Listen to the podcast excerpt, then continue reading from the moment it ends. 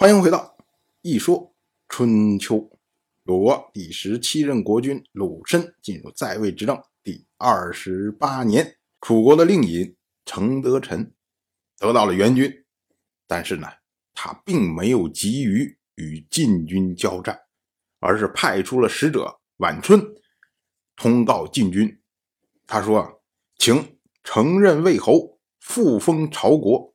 那么臣程德臣。”也会解除宋国的围困。我们之前讲，魏国因为受到了晋国的压力，所以呢，将国君魏政赶出了国都。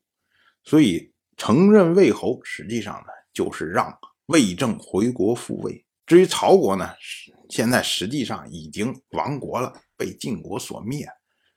那么复封曹国呢，就是允许曹国复国。这是程德臣提出来的两个条件。对应的呢，如果晋国能够满足这么两个条件，他呢也同样的解除宋国的围困，这是把球踢到了晋国这一边。程德臣想表示的是说，我程德臣不是好战分子，晋楚之间也是可以谈和的，只要你们同意我的条件就可以。如果晋国不同意的话，那么。就等于是晋国要跟楚国打，楚国被迫应战，那这个道理的曲直啊就发生变化，所以这是在整体外交上压制晋国的手段。当然了，程德臣提出来这个条件呢，实际上是蛮苛刻的，所以这个宛春到了晋军这边一说，哇，晋国内部就炸了锅了。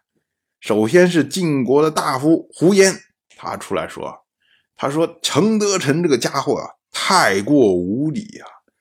我们这边是以国君为首出面，楚国那边不过是一个令尹，是个臣子而已。如今呢，我们只能得到一个好处，就是解除了宋国的围困。可是程德臣他身为一个臣子。”却要求两件事情，所以胡延认为说，程德臣如此的骄纵，那么呢，必然会引发我们晋国全体将士的愤怒。这个时候啊，敌人骄纵，我们愤怒，机不可失啊！抓住这个时机，应该攻打程德臣，消灭他。可是先轸呢，他的看法就不一样，他说啊。我们不如同意程德臣，这个话一说，大家都愣了，说你到底哪一边的呀？你是楚国那边派来的奸细吧？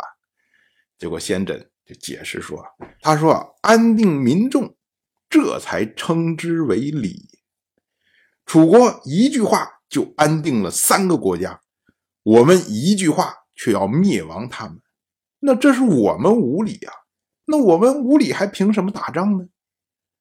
先轸的意思就是说，楚国提出来的这个条件是很苛刻，可是对于魏国、曹国和宋国来说，他们是急于解决他们的问题，所以他们会认为这个条件是安定他们的一个方案。可是如果我们拒绝的话，那么首先魏国和曹国他们现在的困境是不会改变的，而宋国呢，很有可能。因此亡国，那等于是楚国他们提出来了一个安定三个国家的方案，而我们非要反对他，非要让这三个国家灭亡。那么我们理屈啊，我们理屈还打什么呀？先轸就接着说，他说啊，如果我们不同意楚国的建议，首先就是放弃了宋国。我们这次出兵主要的目的就是为了救援宋国。可是呢，就因为这么一点点的事情，我们就将宋国放弃，那我们怎么向天下交代啊？那些在一边观望的诸侯会怎么看待我们呢？所以这个会让我们处在一个非常不利的形势下。然后先轸又接着说：“他说楚国对三个国家施以恩德，我们却招来三个国家的怨恨。”怨恨太多，还用什么来打仗呢？所以这个其实还是刚才的意思，就是楚国提出来的方案可以解决三个国家的问题，可是我们没有对应的方案来应对，那么我们就只能遭人怨恨。当然，那你说就同意了吗？那不晋国吃了大亏了？是这些国家都和解了，可是到最后呢，晋国得到什么？什么都没得到。所以先轸提出来了他的对应方案。他说啊，不如我们私下承诺复封曹魏，以离间他们和楚国的关系，然后扣押宛春，以激怒楚国。战事一起，其他的事情都好说。我们说啊，先轸就是高人了。之前下饵，然后呢离间齐秦和楚国的关系，如今呢又借势来离间曹魏和楚国的关系。金重耳听先轸这么一说，大喜呀，觉得这是好计，于是呢就依计行事。首先呢，先将使者宛春。拘禁在魏国，然后呢，私下许诺曹魏说：“哎，我们晋国支持你们复国，条件呢，就是你们要和楚国断绝来往。”对于曹魏来说，曹魏现在就在晋国的执掌之中啊，他们自然愿意相信晋国的承诺，而不会轻易的相信楚国口头的。完全没有任何凭据的这种誓言，所以他们当机立断，直接就和楚国断绝了关系。这一下呢，等于晋国跟楚国、跟程德臣说：“哎，你提出来的什么承认魏侯啊，什么复封曹国啊，这些条件，我们都同意。我们已经承诺了曹国和魏国要办这些事情了。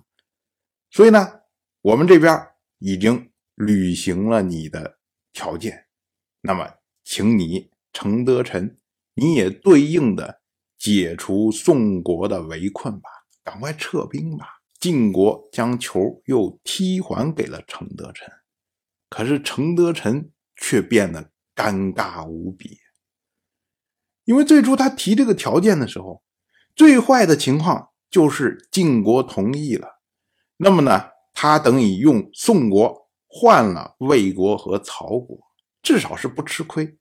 可是如今呢，魏、曹两个国家都投靠了晋国。如果他在解除了宋国的围困，那么等于是楚国跑来这么一趟攻击宋国，这么浩浩荡荡的行动，到最后是以丢了两个盟国的结果收场。那楚国脸面何在啊？